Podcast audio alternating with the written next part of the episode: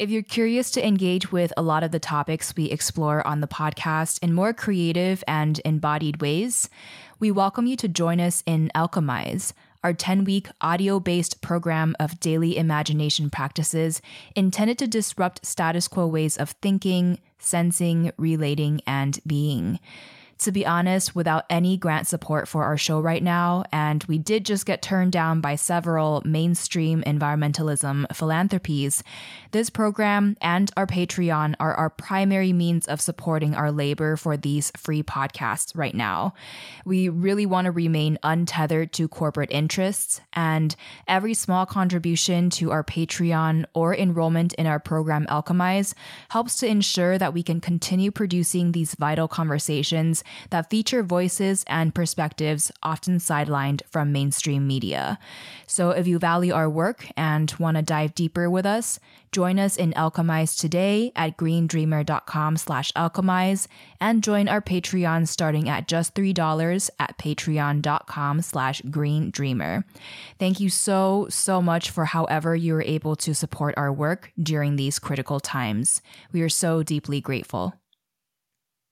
Green Dreamer is supported by our listener patrons. If it's inspired you and you're able to support this podcast starting at just $1 per month, you can head to greendreamer.com slash support to learn more. With this being an independent platform, I am looking for more support to be able to continue the show. So thank you so much if you're already a patron. It helps a lot and I really do appreciate it we have an interdependence and we we have lost touch with that in some ways. We've lost touch with our interdependence with other people and uh, failing to see the, our responsibility to our brothers and sisters in other parts of the world. And we fail to see our interdependence with nature that was Nick Buxton, a climate justice activist, a communications consultant at the Transnational Institute, which is an international research and advocacy institute committed to building a just, democratic, and sustainable world, and the co editor of the book, The Secure and the Dispossessed How the Military and Corporations Are Seeking to Shape a Climate Changed World. This is part one of an extended two part conversation, so stay tuned here as we're about to first explore why the prominent use of the term security, like water security, food security, border security, may be at odds with our goals to seek for climate justice, how large corporations and our government may already have lesser known plans to address climate change, but not in the ways that we would want nor expect, and more. Green Dreamer, if you're ready, take a deep breath and let's dive in.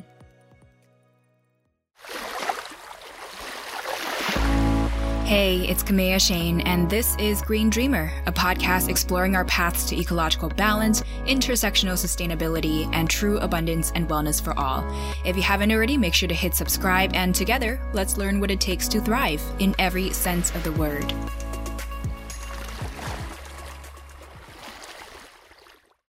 For me, I grew up, I had one of those childhoods where I grew up on the edge of a town and so spent all my time. In fact, my mum would just kick me out of the house, and we would spend a lot of time just out uh, exploring the fields and forests and, and doing things that kids don't always have a chance to do nowadays, because kids are kept more and more closer to home and closer and closer in urban environments. But I just got a chance to explore, so I always, I always, out of that, have a love for nature. And I think things started to crystallize for me uh, later on in my life about the loss of the environment. Um, really when I went to Bolivia uh, about 15 years ago. And that was really where climate change started to kind of rear up in my in my vision because Bolivia is an incredible country with glaciers surrounding some of the big cities up on the highest peaks of the Sierra Nevada. And there was a glacier just above La Paz where I was living. And this was a glacier that was expected to disappear in 2025. And I was there in 2004, and in, by 2006, it had gone completely.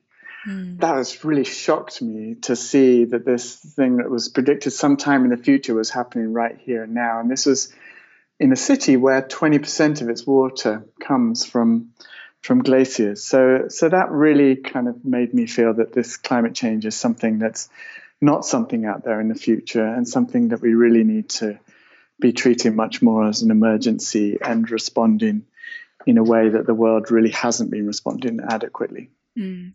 And how would you define climate justice, and how did this come to be your focus? So I, th- I, th- I, think this also comes from that experience of being in Bolivia. Is that, that Bolivia is, is a country where you see people living very sustainably just because they have so little. I think that the amount of emissions an average Bolivian produces is is way less than a ton, whereas in the US it's 19 tons mm. of emissions that uh, an average person in this country will emit. So so here's a country who uh, where they have none of the responsibility for the crisis, and yet they're already starting to feel the impacts first. And that to me is is an issue of justice because it means that those who have no responsibility are bearing the impact, then what is our responsibility as citizens in a country that is emitting so strongly? And, and this really kind of comes together with my view that we have an inter- interdependence and we we have lost touch with that in some ways. We've lost touch with our interdependence with other people and uh, failing to see the, our responsibility to our brothers and sisters in other parts of the world. Mm. And we fail to see our interdependence with nature, the way that we are fundamentally depend on nature, the way that nature is not just crucial for our living for the medicines we take, for the food we eat, but also even for our happiness. That we know that psychologically, if you spend more time outside, uh, you will feel better for it. So, so all these, I think this has come together really that we need to rediscover that interdependence with both people and with nature. It definitely feels like our disconnection from other people and from nature is leading us to make more individualistic decisions. And then by further becoming more individualistic, it's making us even more disconnected and making us forget the value of that interdependence and relationship with other people and with nature. I very much agree. I think I think that's something also I realized in Bolivia where there is a very strong indigenous the majority of people identify as indigenous there. There's actually a very strong ethic and a historic ethic of living there where people and they even talked about it that the value of life is not to live better, it's to live well. Mm. And you can only live well if you actually care about how your actions impact on other people. And if you're trying to always get more rather than just live well, then you're going to start to have a destructive relationship both with nature and with people. And so there was a there was a very I learned a lot by living in that country about a, a different way of being and that the values that we kind of incorporate and think of as normal in Western societies are not necessarily universal. Mm. They're not universal. They're not held by everyone, and we can we have a lot to learn from listening to other cultures where they've got those things much more in balance. So, in the trailer to preface the book that you co authored with Ben Hayes titled The Secure and the Dispossessed, you ask a few questions that are quite distressing. You ask, What if the world's leaders have decided not to tackle climate change? What if they've decided that it's easier to deal with the impact than to tackle the underlying causes? End quote. What did you learn specifically or experience that sparked these questions for you? And is this closer to being hypothetical or is this closer to being the reality? Well, those are questions that after I lived in Bolivia, I actually ended up um, at one point in 2009 asked to help with the media support for the Bolivian government delegation going to the UN climate conference in 2009 in Hopenhagen. And so I went to that summit, and there was a lot of hope and I think a, um, expectation that that conference, uh, it was even dubbed Copenhagen rather than Copenhagen, would actually start would actually start to have a, a really proper collective intergovernmental response to climate change. Uh, and I was there, and I just saw a lot of a lot of I would say there were political games by the most powerful nations where they were doing everything possible to stop taking responsibility and to stop taking action. There was lots of fine speeches, but when you looked at the actual negotiating and what they were agreeing to and what they were trying to get out of the text in terms of binding commitments, it was clear that they did not act. And it just made me wonder. Well, these no one there was a climate denier. No one there was saying that we don't have a climate crisis, we don't have an environmental crisis. Everyone was on board, there was not that kind of denial. But then they were not following up with that, with actually taking action. So I just said, well, uh, it, it just started to raise the question well, if they know the science is going to have these impacts and they're not acting, what are they planning to do with the consequences that we will face?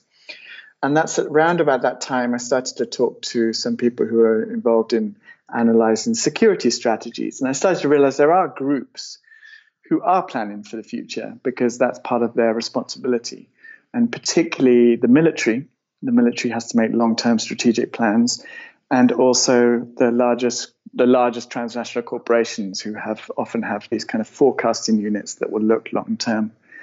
And so then I started to look at those strategies and realize that there really there were plans for dealing with the consequences. And my question as I explored the book and we worked with others was what are the plans that have been made? Are there plans to deal with climate change that we that we agree with or that we're critical of? And, and that's really where the the book started to explore those explore those questions and to and to say what kind of future do we want if this is not the future that's been laid out for us. Mm. So countries like the United States and corporations like Shell, they do have long-term plans up to the end of the century for how they're going to deal with climate change, but not in the ways that we would expect or hope because if I'm not mistaken, their plans largely have to do with the consequences of climate change and not so much on preventive measures today to safeguard our humanity against the conflict and disaster that the climate crisis can induce. So, I mean, through your explorations, what were some of their long term plans? In terms of what the plans, what, what really kind of comes through, and there's a there's a sim, interesting kind of parallel between both a, a long term corporate plan and also a long term military plan. And that is that they both see the world in terms of security and scarcity. They say that climate change is going to lead to fundamental shifts. There will be shortages of certain things. There will be, uh, whether it's wa- water or food, or whether there'll be diff- uh, there'll also be kind of conflicts that will arise out of that scarcity, and therefore we need security. And so a corporation making long-term plans around supply chains will say, like, how do we ensure that supply chains continue to get the goods from here to another place? In terms of Shell, they were looking, they rather than trying to tackle climate change, they were looking at what would be the impact on rigs of bigger storms from the oil drilling.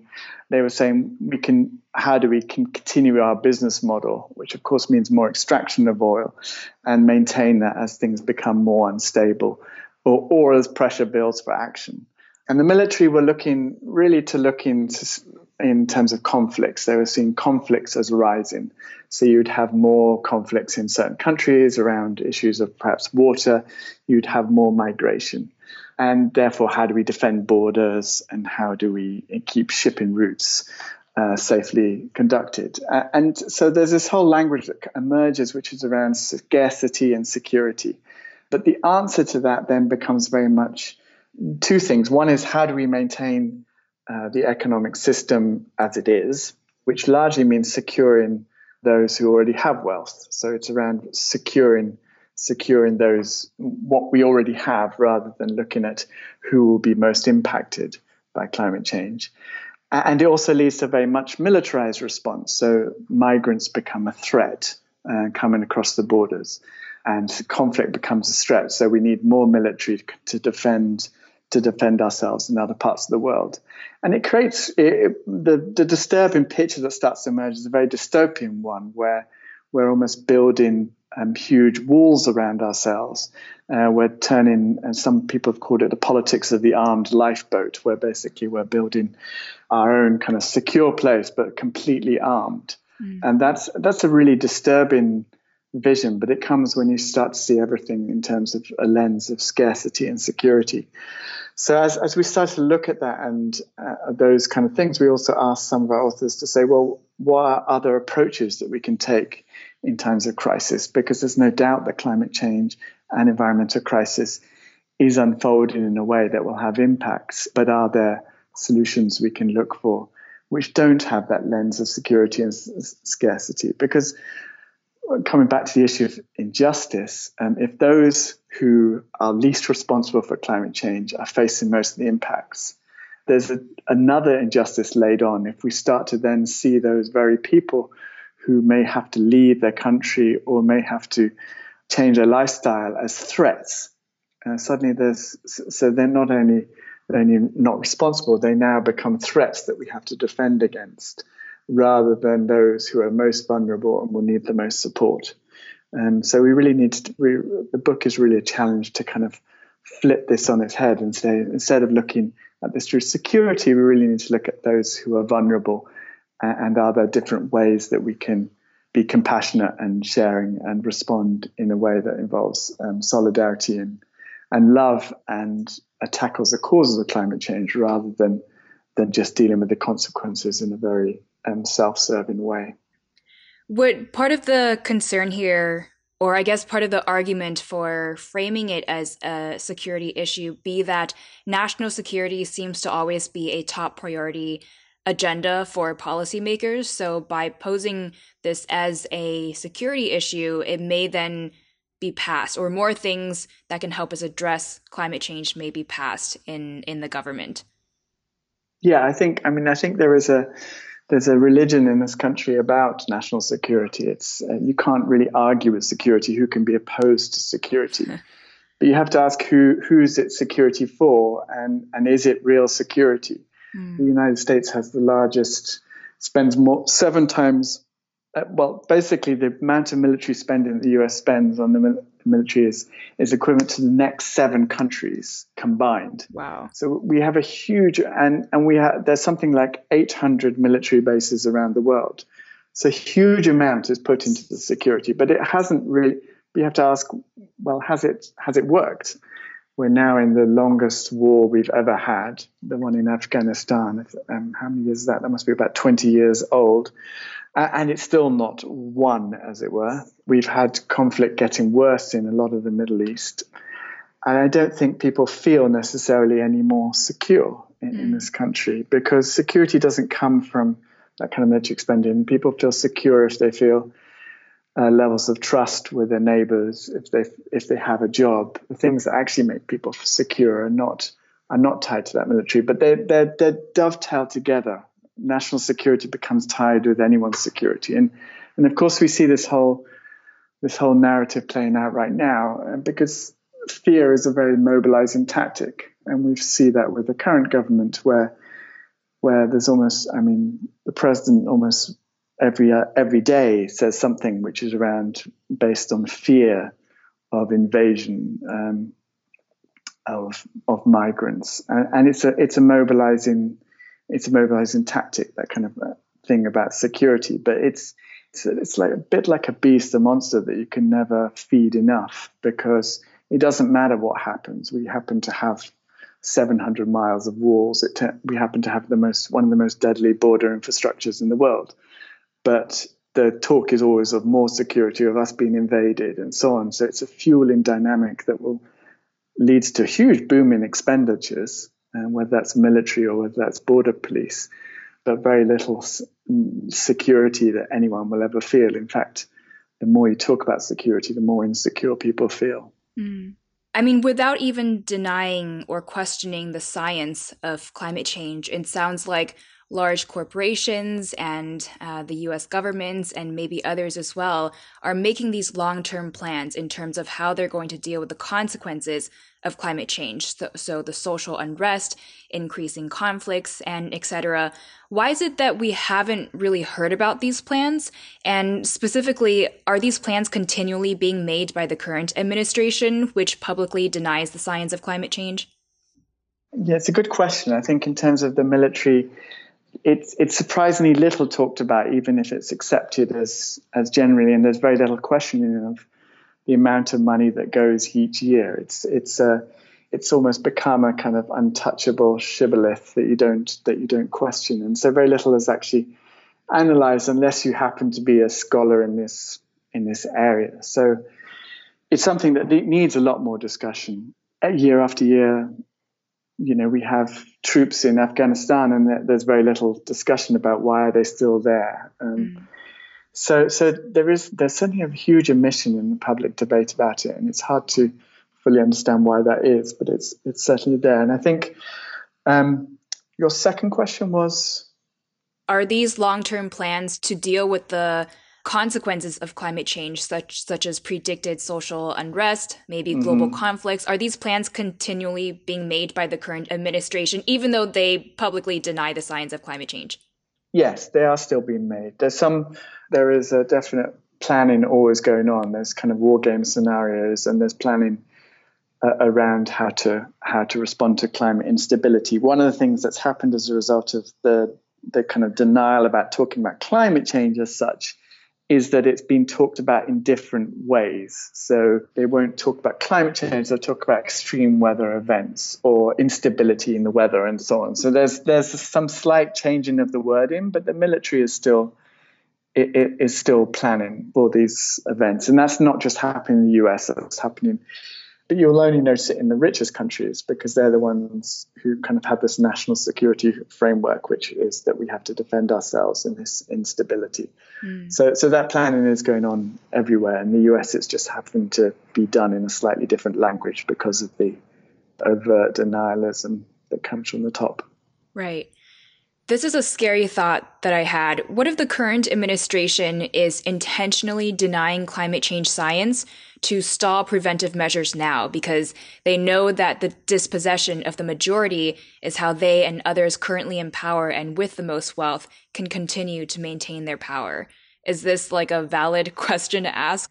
It is, it is a valid question to ask. It's I don't think it's it's deliberate. I more see it as a continuation that I really think what we're seeing unfolding on the border now is one of the, in a sense, should be a warning sign of one of the paths that we can take in, in a moment of climate crisis. If you look at the numbers are actually not high, they're not, no, not the highest we've ever seen. So there's a lot of fear about numbers, which isn't true. But what you do find when you do ask people who are coming to the border right now is that in quite a few cases, particularly from Central America, there's been an unprecedented drought, and climate change certainly feeds into that. So people are desperate. They've not had a good harvest for three or four years, and if you're living already on the on the edge, then what do you do? You can move to the city, or you can move somewhere else, but you have to move. And so, so people are going to, we are going to get more migration both within states and across borders. And that's just one of the consequences. We're going to have this also in this in this country as sea level rise hits certain communities, people will have to move, and that's going to put pressure on other cities. So we're going to get changes that we're going to have to deal with. And and what we're seeing on the border unfolding now is is really what is really one response to that, which is to say that those who are, are fleeing are threats. Mm. They're invaders. They're the enemy. They're the ones who are threatening our way of life we have to defend against them, um, and and you then pump a lot of money into into the infrastructure that guards against them. So if you look at border security funding, it, has gone up by something like two thousand uh, percent since the 1990s. Um, so this is not just under Trump, but it's been a it's infrastructure, and there are lots of companies that are also benefiting from it, and they also help drive it. So when we look at both in the European Union and also in the US, you'll see that there are certain companies that actually benefit from this, of course, the arms and security firms and the IT firms, mm. and they're they're they're very much lobbying within the government. And, and we did a big report looking at the European Union, and we found out that three arms companies were one of the main ones, both kind of create, lobbying for policies for harsher border controls and then winning most of the contracts. And we have a very similar picture going on here. So, so that there will be this response, which is a very militarized response to climate change, and that's one path we could take. But it's not. It's it is is that the path that we want to take in terms of climate change? And I think that's a it's a very disturbing world that I think actually the vast majority of people when they sit down and think about it say no that's not how we want to respond mm. and we know that actually in times of disaster and in times of crisis, the more predominant human instinct is to respond with love and compassion and with solidarity. And we and we see that time and time again uh, here in the US, but also elsewhere. So we, we saw a bit of both in Katrina when there was the huge hurricane. You had a kind of militarized response, which where you sent in troops that had just returned from Iraq, as it happened, and then came back and was sent in to stop looting and ended up shooting people. Uh, but then you also had others from right, right, across the state sending out boats, fishermen going and rescuing people, and, and a huge community response. People in their streets organizing and saying, okay, who's the one in our community? Oh, there's an elderly woman down the road. We need to go and check on her first. And commun- street by street, organizing in a very, in a very profoundly um, caring way. And, and so I think that human instinct is actually stronger, but we, but it will only kind of surface if we if we give it space, and also if we say that we don't want a militarized response. Um, we see that in in terms of migration as well. There's huge responses by people, border communities who live there, who respond very differently to the way that some of the politicians in Washington D.C. would like to respond to migrants. In in Europe, when when there was a huge crisis in Syria, which was obviously a war, not necessarily climate change related, although there was evidence that climate change played a part. People, the very initial response before some others tried to manipulate it was a very hugely compassionate one. People welcoming me on train stations and, uh, uh, and an amazing response, particularly from Germany, which um, embraced over a million, up to a million refugees. So there are times when we can actually respond in a very, in a very positive way um, to crises. And there's a great book which I recommend by um, Rebecca Solnit, who actually looks at kind of five emergencies that have happened in the US. It's called Paradise in Hell, uh, and shows that actually it's in moments of crisis that you a- actually see more uh, utopian societies emerging. That that our imagination is broken down about what's possible, mm. um, and I think this very much applies to your your slogan as well of a green of green dreamers. Is that is that in moments of crisis we can actually dream bigger sometimes and yes. and have really quite profound human responses. And out of that experience of working together, have come very kind of important community initiatives that continue. So we see that in Paradise right now. There are some really interesting community initiatives now going on to say not just how do we recover from the fire, but how do we build a different kind of community where where we have more say in the kind of energy we use and the kind of farming we have in this community and the kind of housing we have and how do we build stronger community links together in the rebuilding. So something actually, you know, has a, it's a struggle, but it has something more beautiful, has a chance of emerging. Absolutely. It definitely it gives us an opportunity to first of all question everything that we thought were truths and to dream up like what it is that we actually want for ourselves. So I love that you brought that up.